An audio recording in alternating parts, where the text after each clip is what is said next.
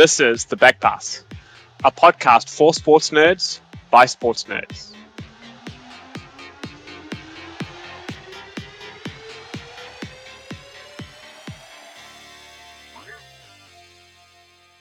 This week on The Back Pass Explains, we break down the idiosyncratic nature of succession planning. We will define it, look at the good, the bad, the interesting, and of course, the back pass opinion.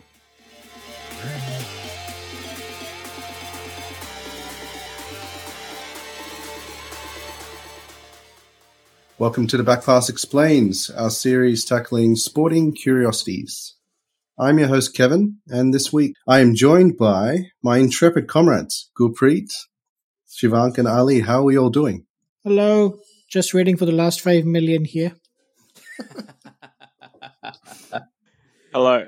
Oh, we still haven't moved past the FFP convos. I'm keeping continuity in the show. yeah. Hello. Hello, gentlemen.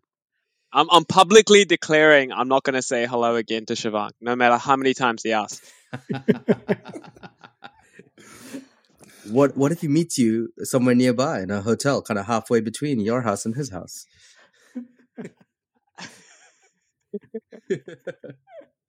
It's a bit of a trek. It'll probably be in the middle of the what Pacific The Ocean. Tasman Tasman. The Tasman.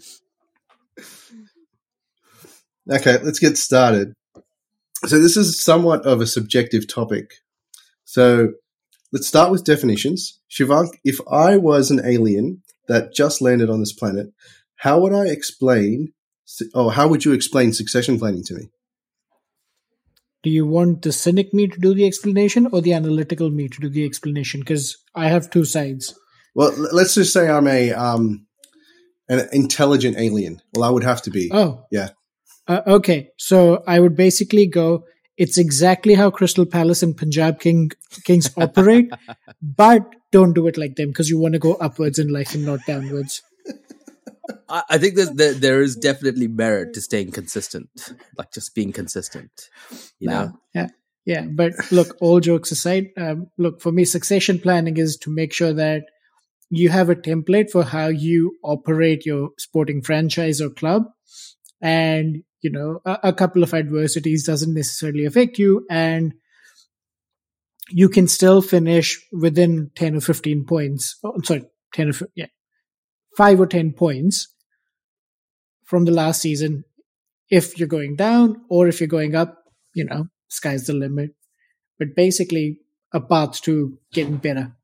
So it- it's it's so you're saying it's like keeping the water level the same um, between season to season, for all intents and purposes. Um, I, I'd say it's probably a bit more if we if we're diving into a little bit of detail.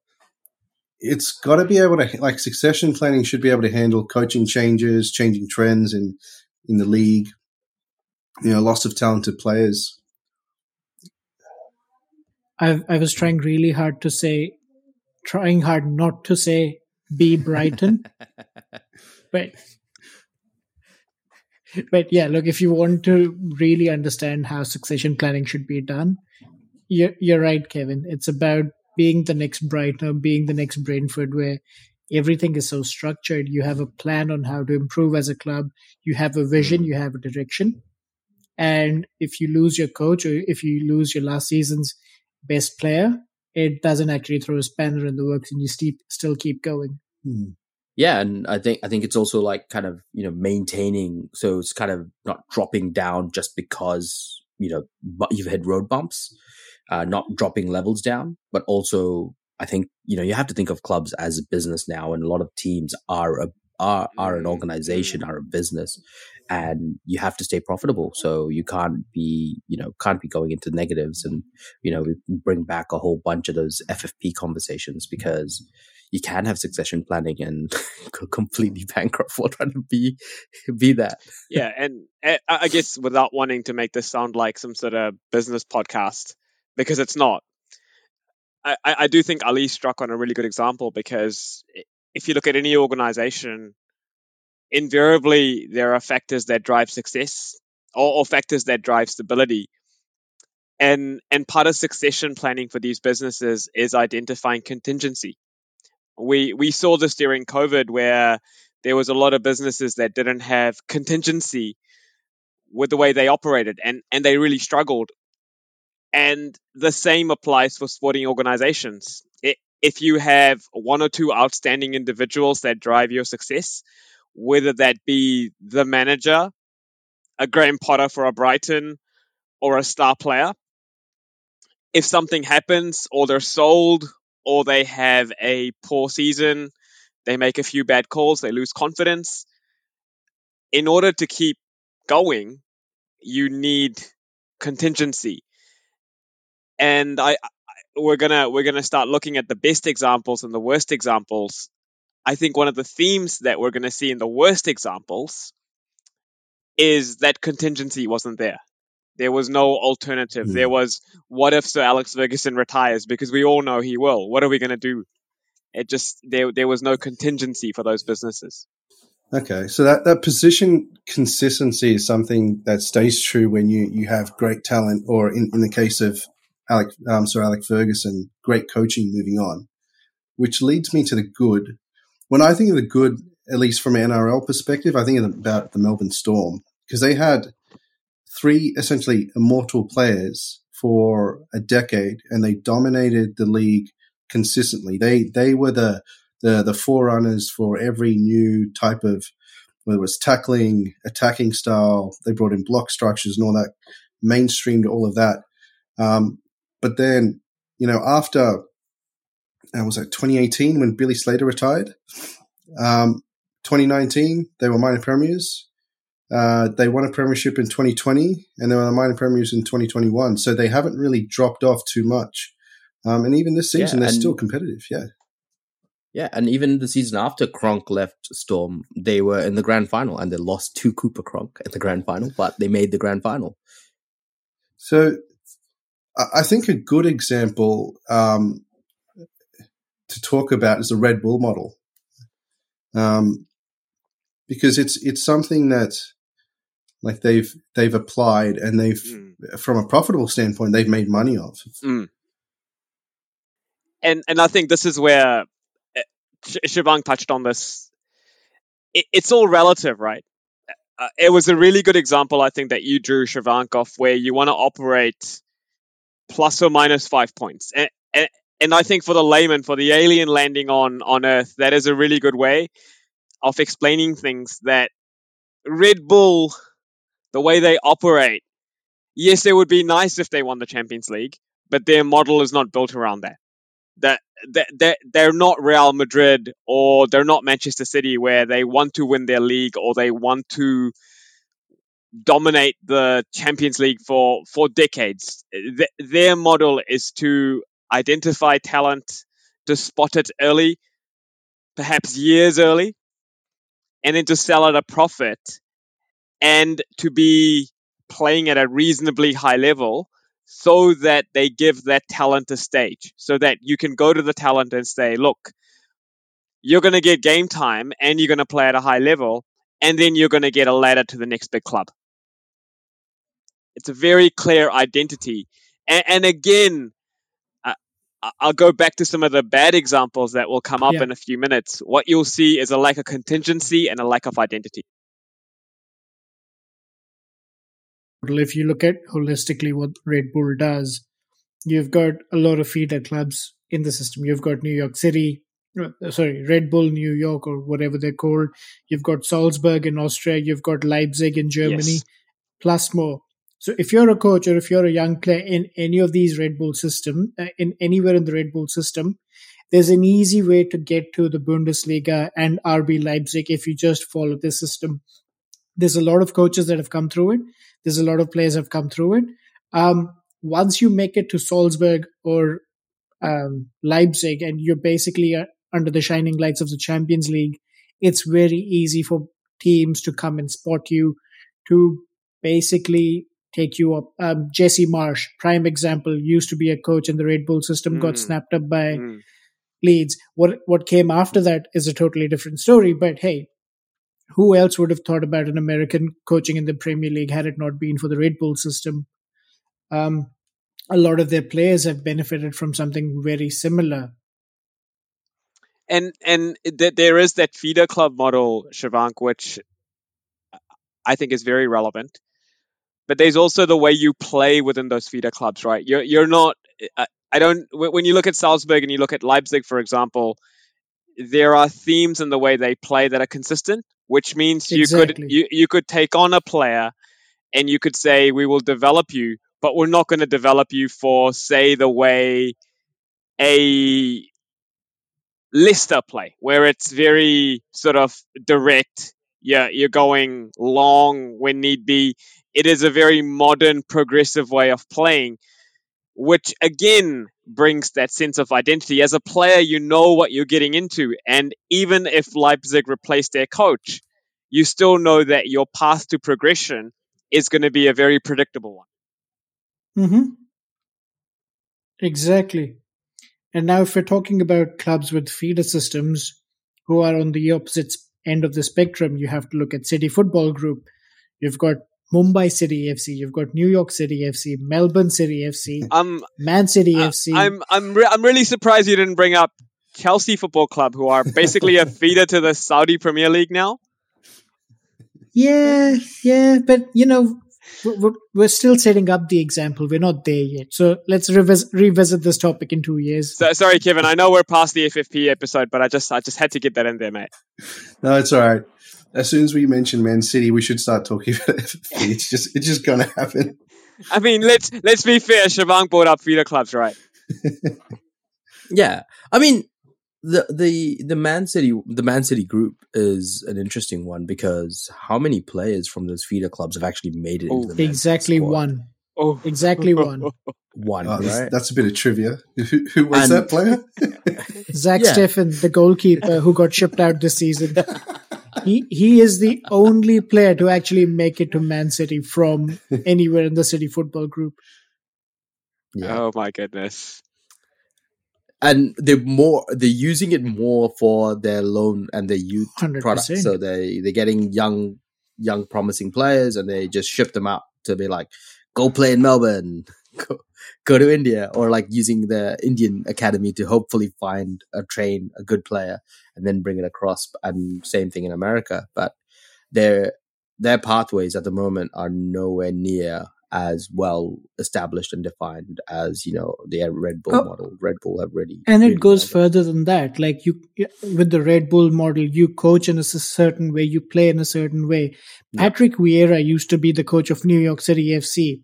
Does he fit into Man City's methodologies? Heck no. Mm. So yeah, is he is he in line to be the next you know coach after Pep? Just just going back to what uh, Kevin was saying earlier, I I guess you've got the planning and the analysis that goes on off the field. You've got I guess in football you've got your your director of football that that's a model that's used quite commonly. You've obviously got your manager, you've got your coaches and the way they want to be playing, the way they want to be developing players. Going back to the example that that Kevin had about the Storm, again, one of the things that that that really impressed me about the way they operated was there always seemed to be this consistent core leadership group on the field. And and yes, that changed. You kind of had different players coming in and out, but you could always tell who their leaders were on the field.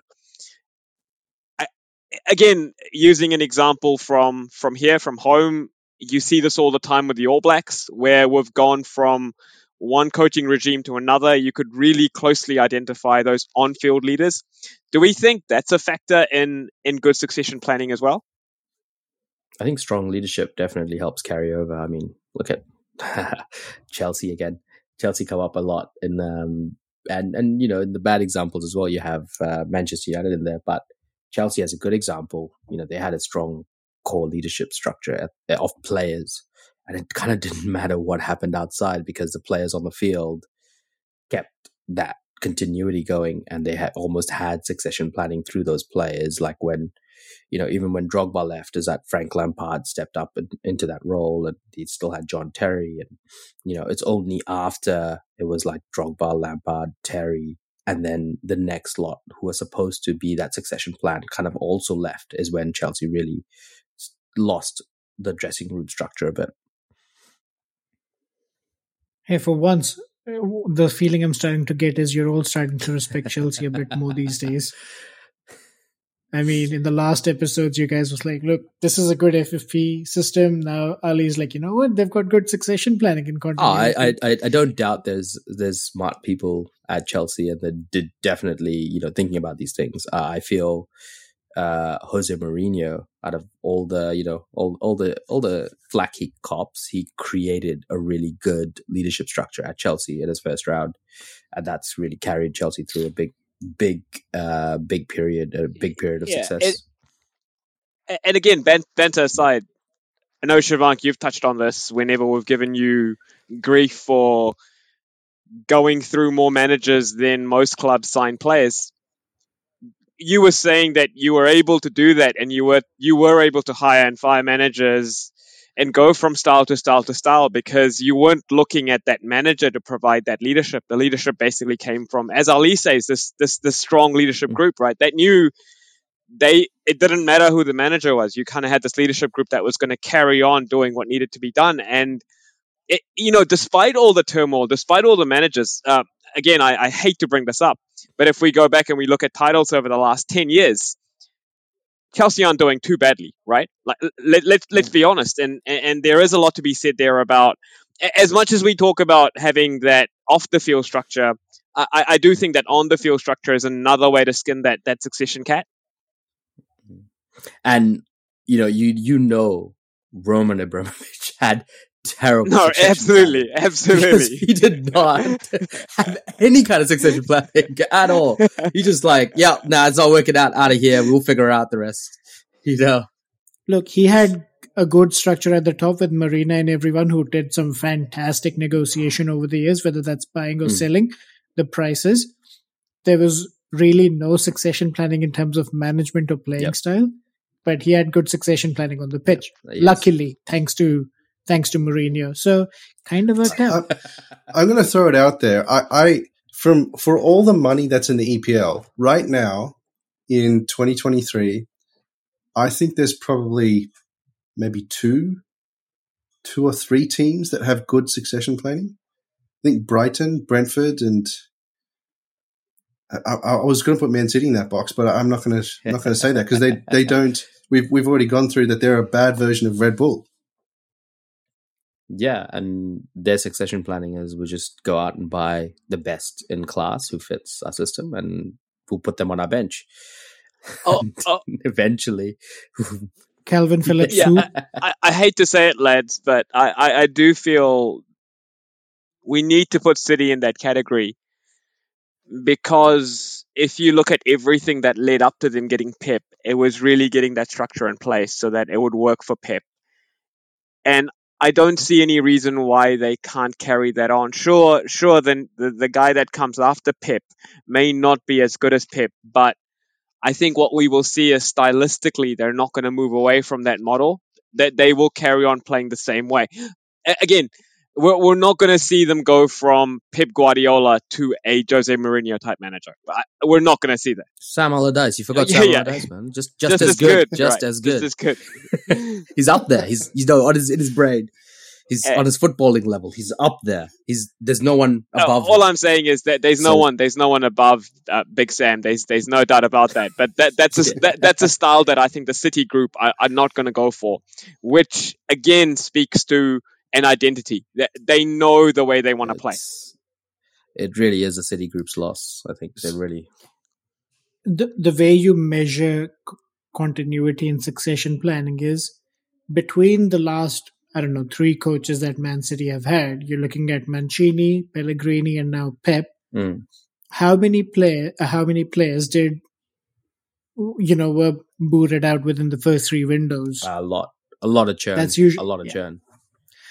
So Mm. while they had the management structure Mm. in place, which has maintained itself because they hired basically the top brass from Barcelona as they left just to get Pep in, the on-field churn was still significant. I love, I love that Man City's version of succession planning is to look over and copy, copy your next door neighbor's like it's answer sheet. Be like, hey Barcelona, what are you doing? with it? What do you got? What do you got on the sheet? Oh, okay, yeah, yeah, yeah. We'll we'll copy that structure and who, you got Pep Pep down as manager. All right, yeah, cool, cool. Well, this this works for us. Yeah, we'll, we'll just copy this. I, I don't know. I think Yeah. Brighton's on a different tier. I, I think like if any of the top clubs were doing what Brighton was doing, it'd be it'd be amazing. Not just for not just for the for themselves, but for the league overall. I I don't know if you've if you guys have had a chance to sit down and listen to the Brighton CEO talk about succession planning and talking about um, his approach to to Brighton and to leading Brighton and how they've kind of done and dealing with success and how they built Brighton up. And man, the the, the his approach it's uh, obviously a, business centric approach as well. He's actually brought it as a business and he's thinking well ahead and is not. Uh, he's taken the emotion, even though they are emotional and passionate about the sport. He's almost taken the emotion out of it and said, "We're going to run as a good organization, and these is this is what good organizations do." So we're not going to hold on to sentiment. We're going to look after our, pe- but we are going to look after our people. We are going to take care of everyone. We're going to let everyone know that part of your journey is also leaving Brighton and not staying here for the rest of your lives. No one's staying here for the rest of their lives. And it was just, it's just fascinating. It's fascinating. I, I ha- honestly have to say that Brighton would have to be my, my second team Oof. is just you know fascinating like listening to him like the way the club is run the way they manage the like the inside workings in the club like it sounds amazing it sounds like a Mm. really just well run organization Yeah. Um, promoting a competitor competitor in promoting that podcast, but that is well worth a listen to anyone. Um, how quickly they had Amazing. identified Roberto De Amazing. Zerbi as the success, the successor. How they knew the conditions were right um, because of the conflict going on in Ukraine, and how they were able to act on it, despite it being September and the season already having started amazing to see and how they basically know the next players they're going to sign for every position. It's just amazing how Brighton run. Yeah, but The cynic in me, though, the cynic in me wants to always know the answer to this question How far can you get until the structure hmm. do- no longer uh, continues to bring you success? Like, it's amazing where they've gotten to, but can Exactly. they actually win the eh, Premier eh, League or the the do they League? And- want to win eh, the premier league and champions league and that's the other question and- right like do they actually want to win And I know this is the back pass explains, and we're probably getting too analytical here. But Kevin's question was, Ke- Ke- well, Kevin's comment was, the top club should be running like that. Can can a Man City or a Chelsea or a United, given everything that goes on around these clubs, where there is this demand that you win and you win right now, can they make that type of investment where you're saying we're going and I know friend of the show Pavesh um, said this when we got rid of Ole that he wants to see United go for a five year model where we perhaps don't win for the next four years and we look five years ahead. I, I just don't think that would work at United. You, you have to win here and now because you are you are a top club. The same at Chelsea. And and we said this when when Graham Potter was hired that And- uh, Potter is someone who who builds a club. He he needs that time. He needs that coaching, and invariably he never got that at Chelsea. Mm. And he and he, he never. he got he got less time than Moyes and Potter had a 19 year contract That this is it, right? And and it, it all it all kind of goes back to that point. Will that model work for the top clubs? And do Brighton want to be a Premiership winning club? And and I think the answer to both of those is no. It won't work at a top club. well that I, I would I would argue with you Gurpreet that Ajax do it and do it really well. Now they consistently win the Eredivisie and they go through that. They sell off their best players. They they know where the next players are coming in. And of course part of that succession planning like you could see it go wrong as well because their successor for Ten Hag was fired 6 months into the season because he wasn't getting the results. All right so they've kind of gone off course there but in general over the longer trend of like the Mm. last what 20 years they've consistently lost their best players and still been uh been a number one team Yeah, uh, definitely. Yeah, like all, all Ajax, Brighton, Benfica, they all make the top clubs. They make a lot of clubs look like they're being run by primary schoolers, which is probably a good segue to start talking about the BCCI and some bad examples of succession planning. Uh, Kevin, there's gonna be there's gonna be a lot of parents calling you and complaining that you just compared their kids to Edward Wood. You've just put us in a lot of hot water, my friend. Hey, they both may have a soft spot for Mr. Chips. Stop it. Oh dear, we can laugh now, um, but it's it's a, it's a depressing topic. Topic when we go into the bad examples. So, keeping that positivity. Kevin, I do want to raise an exception with what you said. Um, the BCCI would classify as a bad example for succession planning if they ever did any planning. He's he's looking for a technicality again. That that is that is true though. That is true. It you have does- to plan first to be to be bad at it. Is it okay? Uh, I'm going to throw it out here. Is it a? Is it a lack of planning or just a whole bunch of different plans colliding together with no communication? I mean, it, it, I guess that's that's just everyone has their own kind of plan colliding together. Well, uh, okay, hear me out. So after Anil Kumble was hired and fired, they they brought in Ravi Shastri, right? And he was the team director at the time. So prior to that, uh, he was probably in charge of developing or bringing new talent into the team. They never got anybody who was remotely as good at that particular job to go back in as team director. So they never backfilled the position. It's like, okay, we have a plan to bring Ravi Shastri here, and we have no idea how we're going to handle this other part of the, you know, process. and there's my point. Well, Shastri can do both. He's he's very talented. You know, he was an all rounder. Yeah. He'll be commentating at the same time. What you was doing. Uh, which, like, you know, and especially, you know, grow, growing up in Australia, comparing that to the Australian team, um, you just compare leadership. Like when when India had two good captains back up back to back, and each captain. So you go from you go from um, MS Dhoni, who was developed as a captain, who had the skill set, and then you have Virat, who was brought through that process and developed by MS Dhoni. Like that's how Australia was so good for so long because it went like Border, Taylor, uh, Yep. Waugh, Ponting, even Michael Clarke. Smith, Yeah, Clarke, and Smith. Yeah. well, I mean, Smith is probably where it fell over. I think Clarke's injury uh, reduced his career span, Mm. and so they got a little bit underprepared. And I think, also his phone in reduced his career span as well. yeah, that's true. And and you missed you missed Tim Paine in there. Like you know, Tim Paine was definitely not part of the succession planning No. for Australia. No, he wasn't. No, but I I think, yeah, I, I don't think what would have happened when St- Steve Smith was captain with that whole, you know, sandpaper gate scandal, Sandpaper, Gate, yeah. yeah, would have happened under Steve Waugh or Taylor or any of the other captains. Yeah.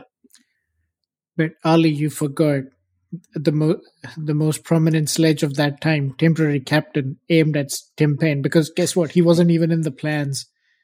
he wasn't even in the squad. He wasn't even playing for Australia. They're like, oh, we need a captain. Let's just call on this guy.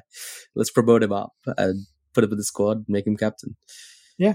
But yeah, like uh, Australia, I think had a great model uh, for for that as well. And you know, they brought players in.